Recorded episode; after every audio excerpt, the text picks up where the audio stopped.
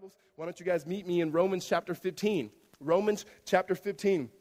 And if you don't have a Bible, raise your hand and, and go ahead and keep it raised high um, so that someone can see you and then get you a copy of the Bible.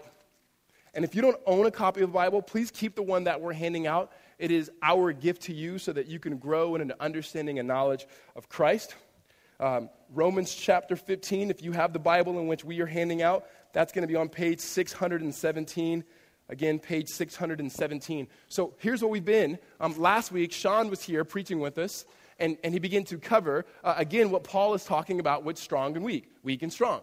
And, and what he was talking about is that how we need to bear with the failings of the weak. And, and what Paul has been getting at since the beginning of chapter 14, verse 1, is how we are able to be one as a people.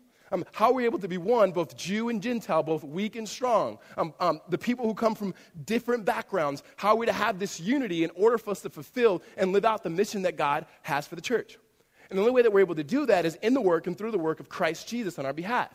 So here's what Paul does, I believe, here, verses 7, 15, 7 through 21, what we have tonight, which is a large chunk of scripture. We're going to spend the bulk of our time from verse 7 all the way to 12 and then we're going to race through the last part. But here's what Paul is doing. I believe Paul is wrapping up his argument that he started in chapter 14, verse 1.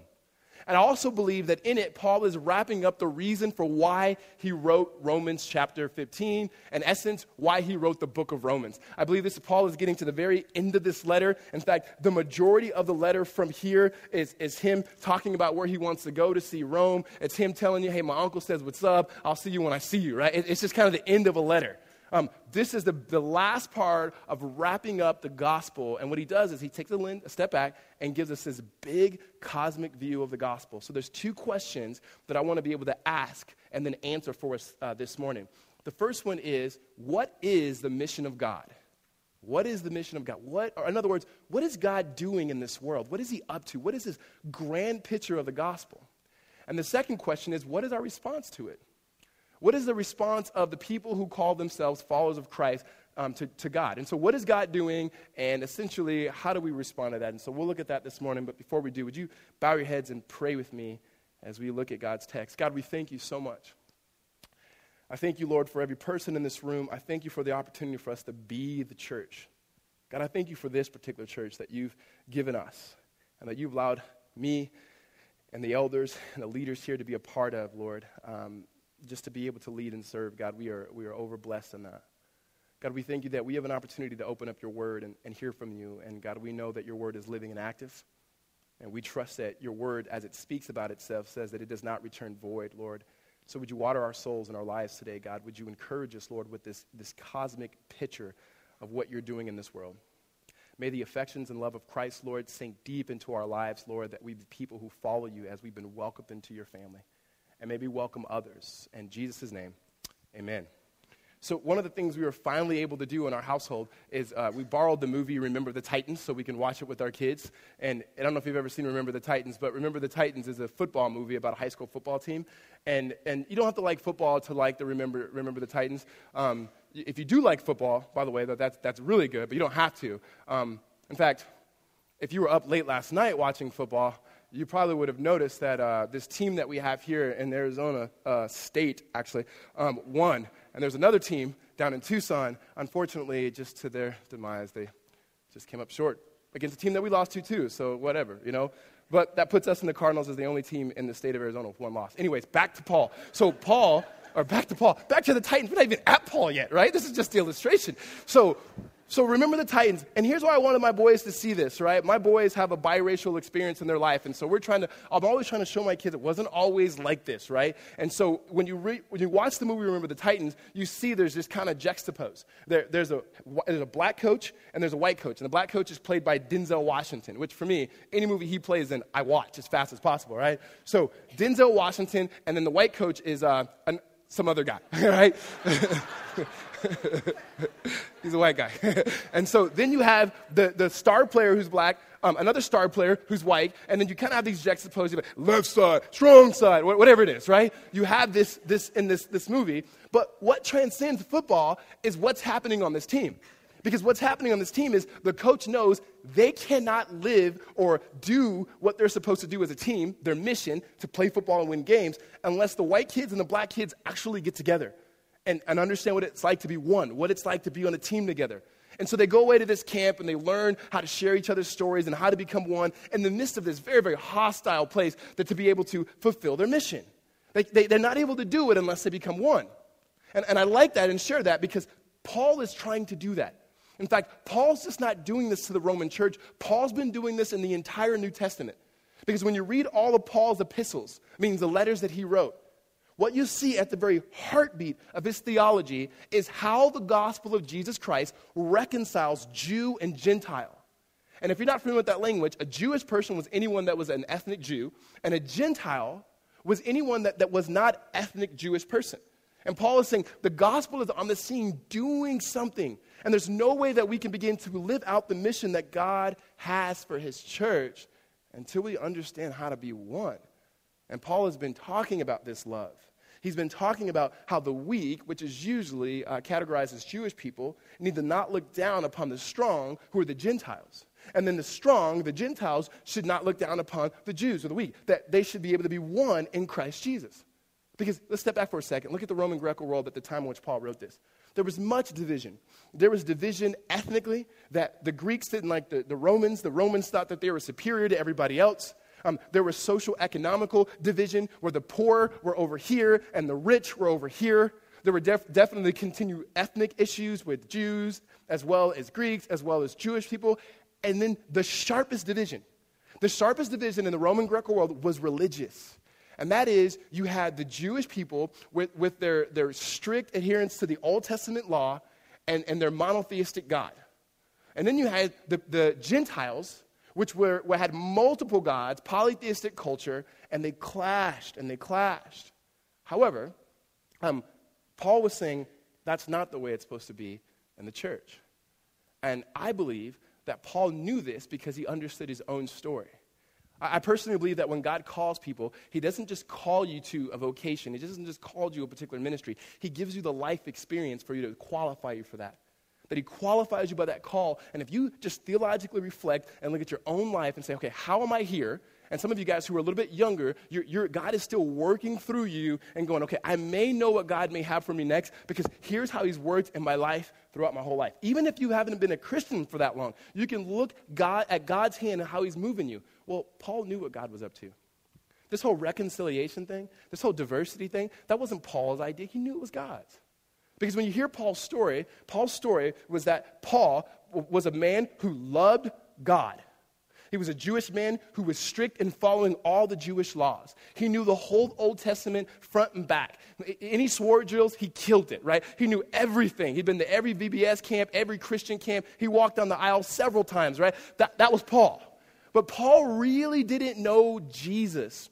In fact, he persecuted the church.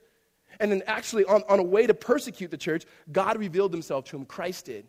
The resurrected Christ. He blinds Paul, and Paul's blinded, and he hears this, this, this language, this words. He goes, Paul, why are you persecuting me? And Paul says, Who are you? And he goes, I'm Jesus, the one who you're persecuting.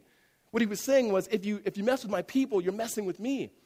And in that moment, Paul had this encounter with God, and the gospel just wrecked his life. And he opened his eyes, and he was able to see as the man prayed for him, and his name was actually changed from Saul to Paul. And God says, Here's what I'm going to do to you, man. I'm going to use you to go into all the Gentile lands and preach the gospel. And then Paul's experience, experience matters. Paul's first ministry experience was working at a church in Antioch. And this experience began to shape him. Guys, I, I, I just challenge you to just look at your life theologically reflect and see what God is doing in your life, you may know what God may have for you. You may know. For, for me, I, I do this all the time. I'm convinced. I've tried to move to California probably 17 times. I tried to move to Denver. Um, I tried to sneak away from God and get to California, and He just met me like, no, right? You're in Blythe, go back. And so that, like, I wanted to get back home so bad, and God was like, this is home. I'm convinced. Um, so I came here at 17 years old. Um, God uh, allowed me, in my own sin and my own choices, to be able to go to college and do everything you're not supposed to do in college. And, and, then, and then, he, then he met me. Now, I would have loved to have my eyes be blind and, like, you're no longer Ricardo, you're Richard. That would have been great, but that, that, that didn't happen, right? I've always been weirded out about being completely 100% African American with a Latin name, but whatever, right? So, so God meets me, changes my life, and then, and then so I leave Tempe. I go into exile for God to work on me. It was Peoria. So I go to exile. for the, come back to the East Valley, and then eventually I'm back here in Tempe with the opportunity to be able to share the gospel with people who were in a lot of the situation that I was in, and even more particular, even the ministry that I do outside of the church stuff is being the football chaplain with the ASU football team. And so when I see these guys in these chairs and they're looking at me with the cool, like, yo, yeah, yeah, whatever, dude, I got it. I'm like, I know you. I was, I knew you. You look really familiar. That's all right. Just wait. Just wait. And I love that. Well, Paul, his experience is going, here I am at the Antioch church. And this is going to set the stage for what Paul understands about the gospel and God's mission. At the Antioch church, there, there are people from Jerusalem. There are people from the, the Roman Greco world. There's a man named Simeon who's a leader there, who's, who's a black man from Africa. Paul, who's from Tarsus. There's this multicultural leadership. And there, the church began to thrive. It, it, early on, this is Acts chapter 11. And then the people who were not a part of the church, the, the people who were not followers of Christ, they begin to look at the church in Antioch. And they didn't get it. Because everywhere else in the culture, you see, certain races hung out with certain races. Certain economic classes hung out only with certain social economic classes. However, within the people of the church, what they saw was there was Jew and Gentile, there was Greek, there was barbarian, there were rich, there were poor, and somehow they worshiped together. And so they didn't know what to call them. In fact, they said, here's what we know to be, to be true about them. Though they are from different parts of the, of the world, though they're from different sides of the street, different political parties, um, different socioeconomic brackets, there's one thing that they center on, and that is that they follow this man named Jesus Christ, who they believe was the Messiah. They follow him closely, that they want to look like him. And so, what they call him? They called them little Christ, which translation means Christians. And that was the first time that the church were actually called Christians by people who didn't follow Jesus because he saw the uniqueness of what God was doing in Christ and them following them. Well, that was Paul's experience. And from there forth, wherever Paul went to plant the gospel, he always planted the gospel, and then the church arose from the gospel in cities where there were a unique, diverse groups of people everywhere he went because he understood what God was doing. You say, okay, what then is the mission of God? What is this mission and how do we respond to it? Pick up with me in verse 7 here. Paul starts here, chapter 15, verse 7. He says, Therefore, welcome one another as Christ has welcomed you for the glory of God. We, we always stop when we see a therefore and we ask, What is the therefore? Therefore. What is he talking about? Well, if you read the f- couple verses before this, he says, May the God of endurance and encouragement grant you to live in harmony with one another, to live in accord with Christ Jesus that together you may with one voice glorify the God and Father of our Lord Jesus Christ. Therefore, welcome one another as Christ has welcomed you for the glory of God. What is God doing in the world? First and foremost, Paul is saying, welcome one another. How? He says, don't you remember how God and Christ has welcomed you? Um, the, the way that this thing gets going in our life is you got to understand what God is doing. He's welcoming you. And think about this. How did God welcome you? How did God welcome us? He welcomed us without condition. God wasn't looking at you and going, Oh, I'm trying to build this kingdom, and you know what? Your resume looks really good. God never said, Hey, in order for you to kind of kind of get a part of this kingdom business, I need you to cut your hair. Uh, I need you to figure some things out. Um, I need you to just, just come on, get a job or something. No, no condition. He just welcomes you. We say this all the time. He loves you because he loves you. And Paul's saying, Can you begin to welcome people in the way that Christ has welcomed you? Because here's what he says all of this happens that Christ welcomed you to glorify God. To glorify God. We, we know what it's like um, to be welcomed, right? Don't we? And then we know what it's like to not be welcome. I think about this on a Sunday. I can always tell the new people when they show up here when it's the first time, especially in the morning time. They're usually here really early. Um, they're looking around, they're looking through the Bibles, they're, look, they're asking for stuff, and I'm like, "How you doing? This is your first time here. How'd you know?" And our people don't show up, and you, you'll learn, right? And, and I just want to see how we'll welcome them. We know. Um, we know what it's like to be unwelcome. I, I, remember dating this girl when I was probably a junior in high school, and I heard her and her mom having a, a conversation about me. Her mom was talking, I was in another room. And the next day at school, I said, Hey, I, don't think I'm going to come to your house anymore. She goes, Why? I'm like, I don't think your mom wants me there. And she goes, Well, what makes you think that? I'm like, Well, yesterday when I heard your mom say, Hey, when is he, go home? When is he going home? I don't like it when he's here. For some reason, when I heard that, I just thought that maybe she wouldn't want me at your house anymore, right? And she's like, You heard that? I'm like, Yeah, I heard that. I, yes, right? So you, you know what it's like when you're unwelcome, but when you're welcome, you know what it's like too. Because on the flip side, around that same timing, I, I was having some just mad issues going on with my family at home, and I just needed a refuge. And this family that I'd kind of met around the way, met the father that met this family, and he just began to just, just bring me into his family. Him and his wife brought me in.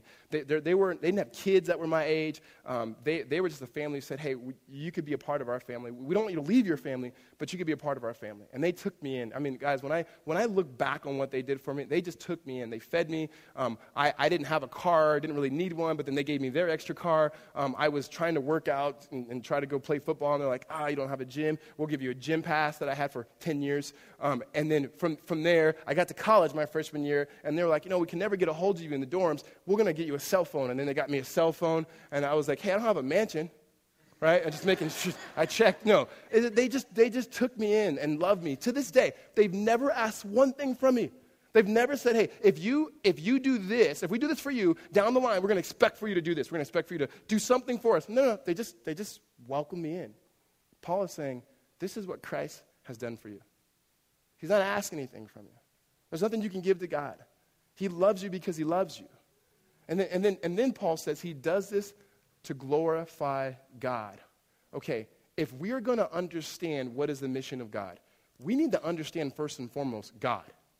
A, a lot of times we go straight to what God has done for us how he's rescuing, how he's renewing, how he's welcoming us, and that is beautiful, really beautiful. But we need to start first with who is this God? Because we happen to live in a culture and a particular time where, unless you are a staunch atheist or agnostic, you, you, you believe in God. Most people still say they believe in a God. And that, that God can be anything you want it to be. That, th- that God can do whatever you want it to do. But it may not always be the God of the Bible. So I want to I wanna talk to you about the God of the Bible. Before we can understand his mission, we've got to understand who he is. Our God has always existed Father, Son, and Holy Spirit, three in one. And then when we view this God, the view of this God will shape what we know about his mission, and it would also shape how we live our lives. Here's what I mean. If we view God only as a judge, which some of us do, then what we think is all God is after is our morality. And we better keep up to the lines and laws because if not, we're going to show up in his court and he's going to get us. Or we view God as this kind of divine police who's driving around, clocking us, seeing how much we're going to sin and how fast we're going to sin to pull us over and then write us a ticket so we can repent and get better. Or, or, even better, maybe we see God as a creator. He's a creator of all things, and He is a judge, He is a creator. But, but before God even created, who was God? Because for, before God created, He's always existed. And so, what do we know to be true about God in which we can relate to Him? Well, we always know that God was always a Father who's always had a Son and the Holy Spirit. And that the three have always existed in community They've always existed in love for one another. That the Father desperately loved the Son. Always. He's always had a son. There was never a moment that he didn't have a son. There was never a moment where Jesus didn't have a father. There was never a moment that the Father and the Son were without the Spirit, but they just shared love for one another. And they continue to share love to one another. So the first view of this, this God that we know is that He's a Father, and that's what Jesus reveals to us. And so, in this sharing of the love, the Father who so loved the Son wanted to share the same intensity, the same affection of which He loved the Son with us and creation. And so, the context of which He would share that with humanity is He creates a world. Out of the overflow is His love, of His love for the Son. And so, the Father, the Son, and the Spirit create. And at the apex of His creation, He creates us. He creates Adam and He creates Eve. And when Adam and Eve sin against God, first and foremost, it was not just disobedience, it was not just breaking rules. And so, what we lost in the garden wasn't just our ability to obey. You can do the right things and not have the Holy Spirit of Christ in you. What we lost was what we were made for, and that is relationship, communion, and love to be welcomed into that family Father, Son, and Holy Spirit. That, that we didn't stop loving. We still love. Our loves are just now dysfunctional. And then we begin to love the things that are created instead of the one who created us, namely God. And we chase after these things. And that God, in his pursuit of us, God, in his love for the Son, the Spirit beginning to manifest his love, does not retract from his plans. And it's not a second thought or a second plan, but he continues to pursue us. And the way he pursues us and welcoming us is that now he sends forth his son, Jesus Christ, in order that we may be welcomed in Christ into this perfect communion. And one day, the context of which we will experience this communion by faith in Christ is in a new heavens and new earth. That's the God in whom we serve. He's a father who loves. And this father who loves has a mission in this world. And the mission in this world, first and foremost, is to welcome, welcome us in Christ. That means whoever you are or wherever you've been, that you're welcomed in Christ. That you, you bring your baggage with you at the door and he welcomes you in Christ without condition. And so then Paul takes from who God is and talking about his mission within the world. Because what you'll see is the gospel of Jesus Christ is not some abstract thing that kind of floats around. But, but the gospel of Jesus Christ is God choosing to work within human history to bring about his redemptive purposes. Um, in fact, what you'll see here in Romans chapter 8, uh, is chapter 15, beginning in verse 8, is that the Bible could be split up into two parts Genesis 1 through 11, and Genesis 12 through the very end of Revelation. Genesis 1 through 11 poses the problem how are we going to make things right with God? How are we going to fix the problem of sin? And then Genesis 12 to Genesis to all the way to Revelation is God's solution to the problem that was brought up in Genesis 1 through 11. Paul says this For I tell you that Christ became a servant to the, uncir- to the circumcised to show God's truthfulness in order to confirm the promises given to the patriarchs and in order that the Gentiles might glorify God for his mercy. Here's what Paul is saying that Christ, who came, who was put forth, the Son, this only begotten Son of God, that he came into the world. And Paul's looking at Jew and Gentile because understand who Jesus is for all of us. That, that God came into this world in Christ and he became a servant to the circumcised. That's to the Jewish people, to serve them. And he says this to show God's truthfulness, or in other words, to fulfill God's promises, in order to confirm the promises given to the patriarchs, and in order that the Gentiles might glorify God for his mercies. Now, if we're going to understand this, we've got to understand who the patriarchs are. And the patriarchs are mentioned in the Old Testament. That's, that's uh, Abraham, that's Isaac, that's Jacob, that, those are the patriarchs. In fact, you go all the way to the ultimate patriarch, which means father, and we have Father Abraham. And Father Abraham had many sons. And many of them had Father Abraham. And I am one of them, and so are you. Right? So let's praise the Lord. Right arm, left arm. Spin around. Sit down, right? Those of you guys who are going, I don't know what he's talking about, come to children's ministry next week and you'll learn that song, right? So, so what we have is Abraham. And so we go all the way back, and the gospel begins not in Matthew, Mark, Luke, and John. The gospel, God's grand plan to redeem, his, the mission of God, what he's doing in welcoming and redeeming and restoring the world, doesn't start in the New Testament. What Paul is trying to show this Jew and Gentile churches goes, it goes all the way back. This was God's plan. Because we know that the gospel was preached way back then. You go, how do you, what? The gospel? How do you know that? Because Galatians chapter 3, verse 8, the Apostle Paul says this the gospel was preached beforehand to Abraham. Meaning the gospel is not this me and Jesus deal. That God comes in, and just forgives my sin, and then one day I disappear and go to heaven. It's far more than God just forgiving of your sins. In fact, we hear this gospel story in Genesis chapter 12, verses 1 through 3. And here's how it writes it says, Now the Lord said to Abraham, Go from your country and your kindred and your father's house to the land that I will show you and I will make you a great nation, and I will bless you. Look, look at all the I wills. And I will bless you and make your name great, so that you will be a blessing. I will bless those who bless you, and to him who dishonors you, I will curse. And in you, all the families of the earth shall be blessed. There was this picture where God chose this man named Abram. He wasn't looking for God. God came looking for him and says, Guess what? I'm in the plan of redeeming this whole world. Here is my mission. I'm going to wel- welcome people. I'm going to redeem and restore my people and all of creation. And I'm choosing you, Abraham, or Abram. And then he changed his name to Abraham. And he goes, And I'm going to bless you. I will, I will, I will. People who curse you, I will curse them. People who bless you, I will bless them. And all the families of the earth, that word families, the Hebrew word for that is ethne. It's where we get the word ethnicities. He's saying every ethnicity will be blessed through you. Meaning the way that God was was working in this world, but his plan from the very beginning was to redeem all cultures. And you see, the, the Old Testament is just this unfolding of this plan. How the people of God cannot do it themselves. How the people of God fail. How the people of God don't understand God's love. How the people of God don't get it until we get to the New Testament and Jesus comes in the scene. And then none other than God Himself shows up to fulfill that, that promise that God promised, that it was up to God. And we see the culmination of this in the end of the book in Revelation, where John says this is what it's going to be like. There's going to be every nation and every tribe worshiping God. And the context of the new heavens and the new earth when things will be the way that they're supposed to be. What is the mission of God? That God is welcoming us in Christ Jesus. That He is the one who's redeeming us. And He's going to restore His people as well as all of creation.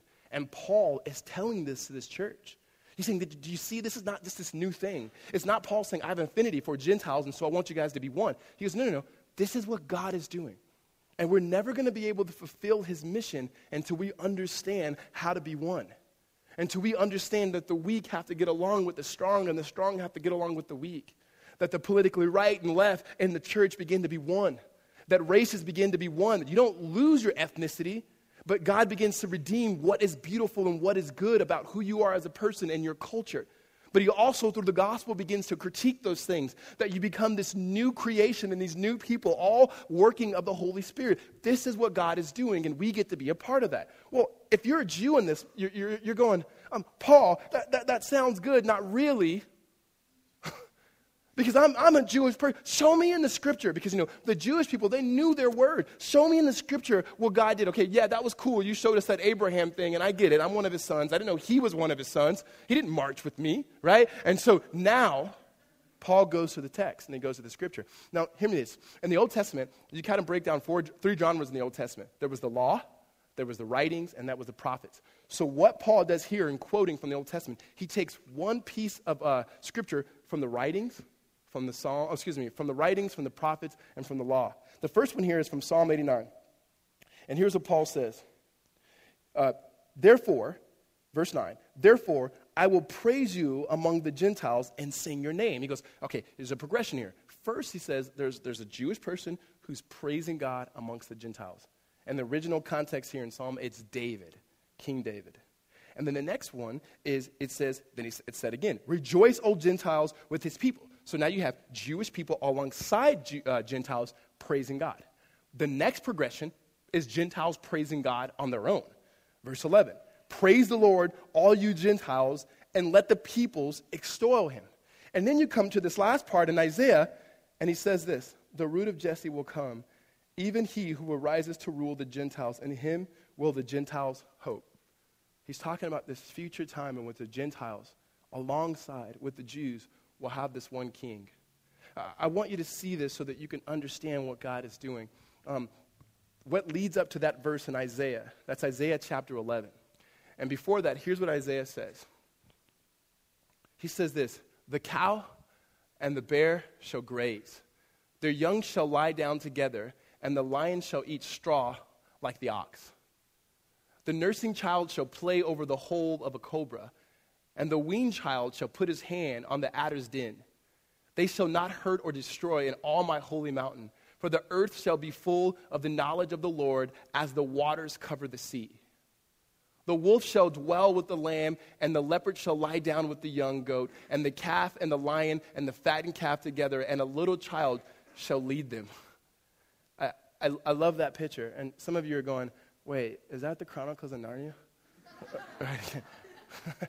What you have here is this, this text in Isaiah 11 that there's this picture here um, of what's going to happen. In fact, uses this as read during Christmas time.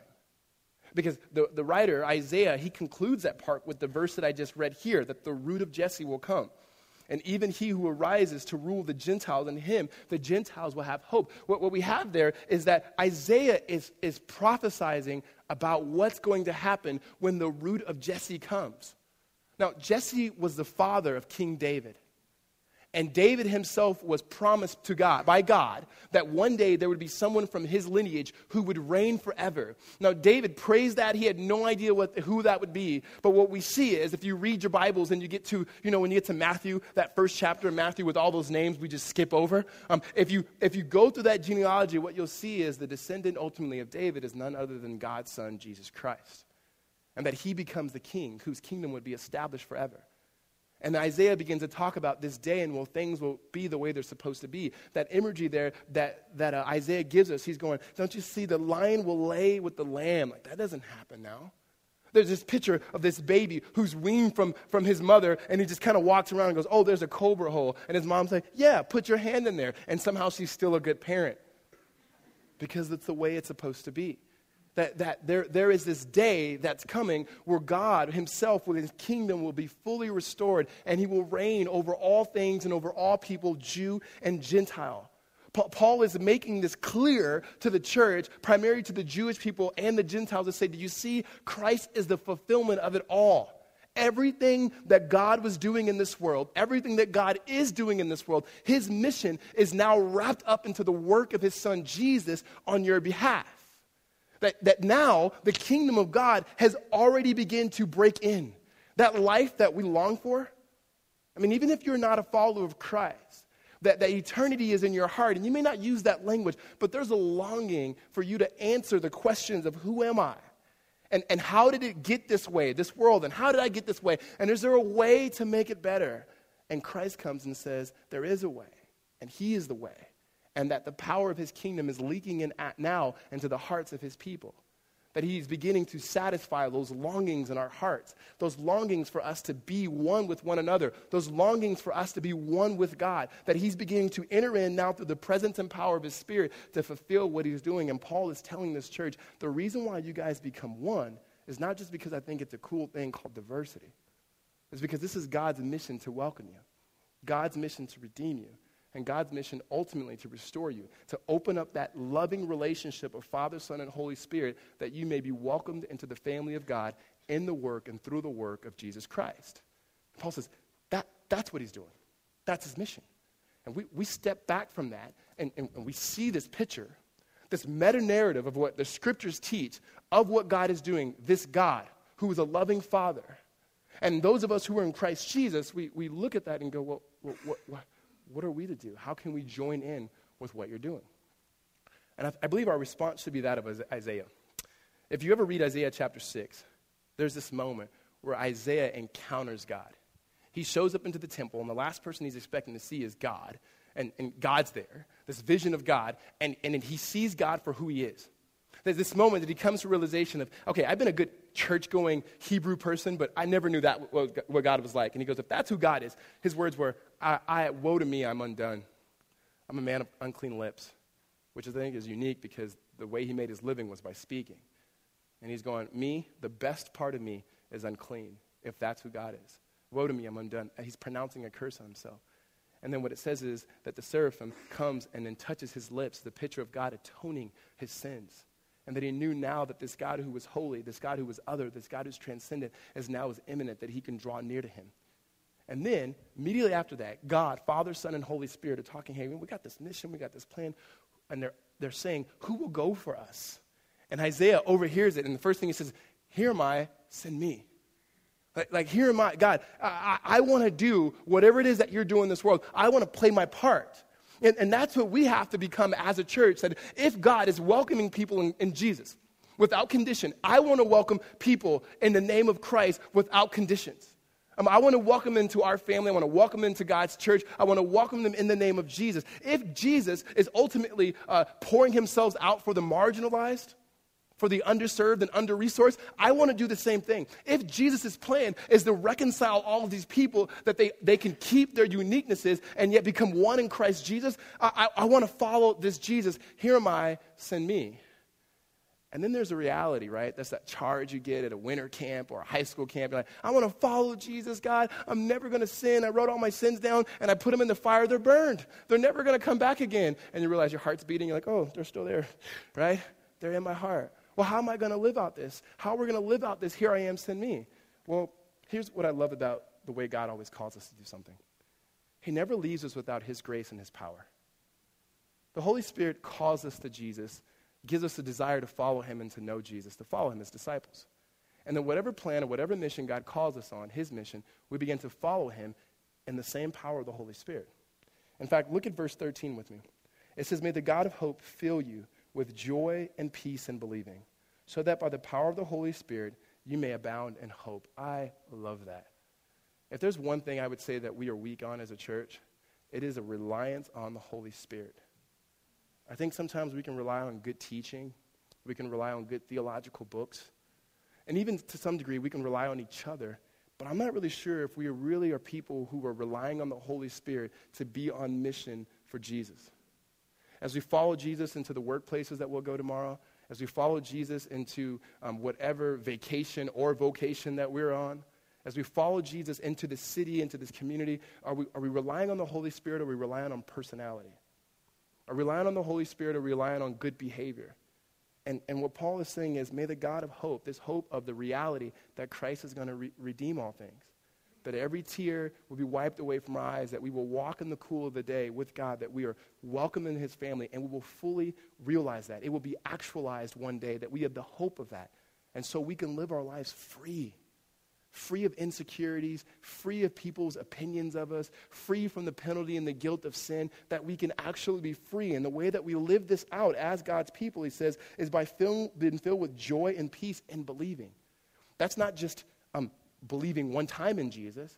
That's every single day as you take a step, step with God that you are trusting in the work of Christ. You are trusting in his kingdom, not building your own kingdom, because you found your joy in him.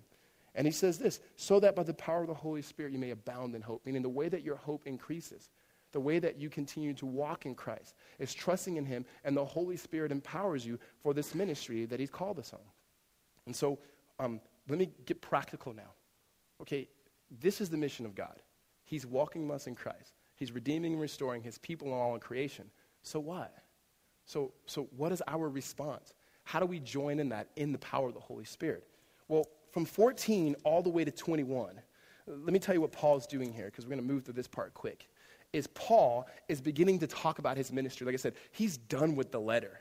And he's just talking about his ministry. And I think there's some things we can learn from his ministry. Um, two things I would say that we respond to the mission of God and him welcoming people in Christ and redeeming and restoring um, his people and creation is one, we make disciples in response to the gospel of Jesus Christ.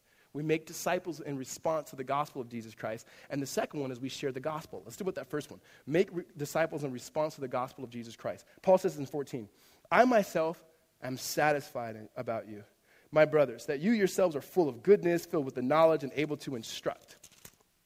Instruct one another. But on some points, I have written to you very boldly by way of reminder because of the grace given to me to be a minister of Christ Jesus to the Gentiles and the priestly service of the gospel of God, so that the offering of the Gentiles may be acceptable, sanctified by the Holy Spirit. Here's what Paul is saying: is I'm satisfied with you. You're my people. I, I said some things that were kind of hard, but I had to by the way of reminder, and I did this because of the ministry that was given to me. As, as, a priest, he's not saying that he is a priest, but he's talking about the function that he served people with the gospel. I love that. When it comes to making disciples, we're called to make disciples according to the gospel and in the power of the gospel. Because that's the only thing that can bring about transformation. Sometimes we find ourselves making disciples um, according to the culture. That ain't it. Sometimes we make disciples according to even our church culture, and we raise good Christian men and good Christian women. That ain't it. Um, we sometimes make disciples and according to our own personality. And so the people who follow us as we follow Christ, they're really following us, not Jesus. And that ain't it. Uh, but the only thing that can bring transformation, he says, I served you the gospel. And that the Gentiles may be acceptable. How were they acceptable? Because they were sanctified. That word sanctified literally means to set apart. It, Paul is, has an imagery here of the temple where they would have certain items that would be set apart for a purpose of God. He said the Gentiles were set apart by the Holy Spirit. And so we're discipled in the gospel because the gospel is the only one and the only thing, the only power that brings about transformation. You go, what do you mean? Well, go back to verse 14, which I think is interesting here from Paul. He says this in 14. He says, I am satisfied about you, my brothers. And he says that you yourselves are full of goodness and filled with all knowledge and able to, uh, to instruct. I love that you're full of goodness. Because if, you, if, you, if, you, if you've been around in this church, man, you know I'm a sinner. Right? I'm a sinner. I'm a sinner. It's like uncle, right? Um, to hear Paul going, you know what? I'm satisfied about you guys. You, you're full of goodness, your knowledge, you're able to instruct, like you're ready to go. And, and you go, well, how could Paul say that in chapter 15? Because if you go all the way back, 12 chapters, and chapter 3, do you remember what Paul said? No one is righteous. No, not one. No one does good. All of you. And then he goes, Your throats are an open grave. And it's like, oh man, that sucks, right? And then all of a sudden in chapter 15, it goes from, No one is righteous. Your throat's an open grave. You're horrible. You're a sinner. You're a sinner. And he goes, Guys, I am satisfied in you, right? It's like, what happened? Did Paul change? No, Paul didn't change. then what changed between chapter 3 and chapter 15? You changed because the Holy Spirit in Christ changed you. That chapter 5 began to talk about how you were in Adam. And in Adam, we were separated from that lifeline of love that we talked about. We still love, but we just loved ourselves and we loved other things, not God. But then also in chapter 5, it says, now that we are in Christ, and in Christ we are accepted, we are legitimate children of the Father. And Paul begins to manifest that even in chapter 8, where he says, Here's what the Holy Spirit is doing. He's backing up the truck and he's pouring out all God's love into your hearts. And, and he continues to say, And now what the Spirit is doing is testifying with your spirit that you are sons. And then it cries out, Abba, Father, that you, you, you, you were welcomed in God's family. And that in your moments of weakness, the Spirit begins to pray on your behalf. And so now Paul can say that you are good because you are. And the works that you can do and the works you're called to do are not works to, to, to make yourself right before God. There are works in response to his acceptance. And so the gospel of Jesus Christ and discipleship is us reminding each other that all we need is need. That we just need to accept the acceptance of God of us. I, I love what one writer says. He says, Here's what disciple, discipleship is it's one beggar telling the other beggar where they both can find bread that we begin to follow Christ, that God is doing this transforming work in us, not as we just follow the culture, but as the gospel begins to transform our lives. I love that. And here's what I want to tell you, guys God loves you, right? And He doesn't just love you, He likes you. You know how that is sometimes? Like we can love people because we have to. I, I love them, but I don't like them, right? God loves you and He likes you. And sometimes, and I could be guilty of this too, when we teach the gospel because we want you to understand grace so much, we talk, you're a sinner, you're a sinner, you're a sinner, you're a sinner. And then sometimes you think the only way that I could ever be loved by God is if I'm like hiding behind Christ. And the reality is, you are accepted in Christ, but He loves you. And, and sometimes we think if I ever get out of Christ, God's going to say, Get back into Christ. What are you doing? Get your little, you know, it's like, you better get back in Christ. And God's like, no, no, no. Christ has already done the work. He loves you. You, you don't, when, when you are hidden in Christ, your personality is not hidden.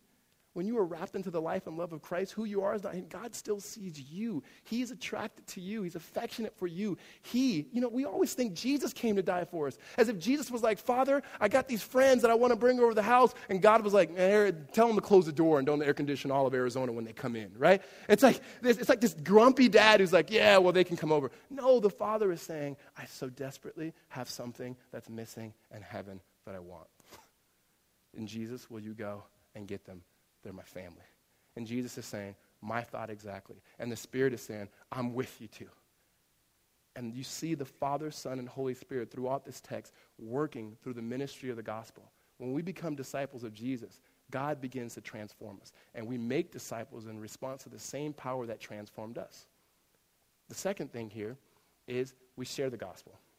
What Paul says here is that his goal here, if you continue to read in 15, um, primarily looking here in verse 18, he says, I will not venture to speak of anything except what Christ has accomplished through me to bring the Gentiles to obedience, by word and by deed, by the power of signs and wonders, and by the power of the Holy Spirit of God, so that from Jerusalem and in all the way around Illyricum I have fulfilled the ministry of the gospel of Christ, and thus I make it my ambition to preach the gospel, not where Christ has been already named, lest I build on someone else's foundation, but as it is written, those who have never been told of him will see, and those who have never heard will understand. Paul says this All I want to do is boast about what Christ is doing. And when it comes to sharing the gospel, he's saying, here, one, there's personal relationships. That's what we see from Paul. That is, that you, you love God enough to have everyday conversations about him regularly and often? Just talk about him. You don't have to set a time just to share the gospel with people, just to, just to, just to show people about who Christ is. The second part that we see is he says, by prayer and the Holy Spirit. He goes, it came through power of signs and wonders and word and deed and by the power of the Holy Spirit. We shouldn't be afraid of signs and wonders. The, the reality of it is you have some people who want the Holy Spirit apart from God's word. And then you have some people who want God's word and his teaching apart from the Holy Spirit. We're saying you can't separate those things.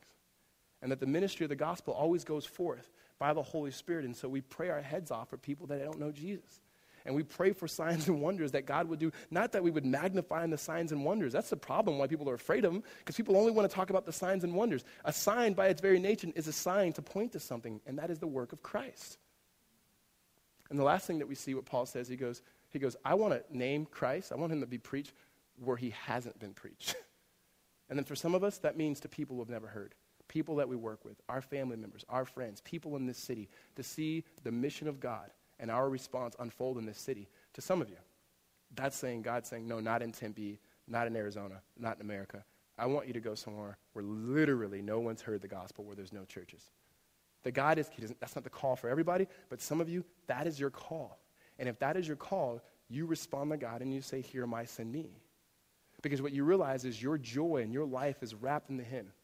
You have something that will never be taken away from you, and that you are part of the family of God. And to some of the family members, He says, Leave where you are, go somewhere else, follow me, share the gospel with people who have never heard it. But to all of us, it's make disciples and share the gospel because we have been welcomed in Christ, and now we join in in His plan, His mission to welcome, redeem, and restore His people and all of creation. Amen? Let's pray.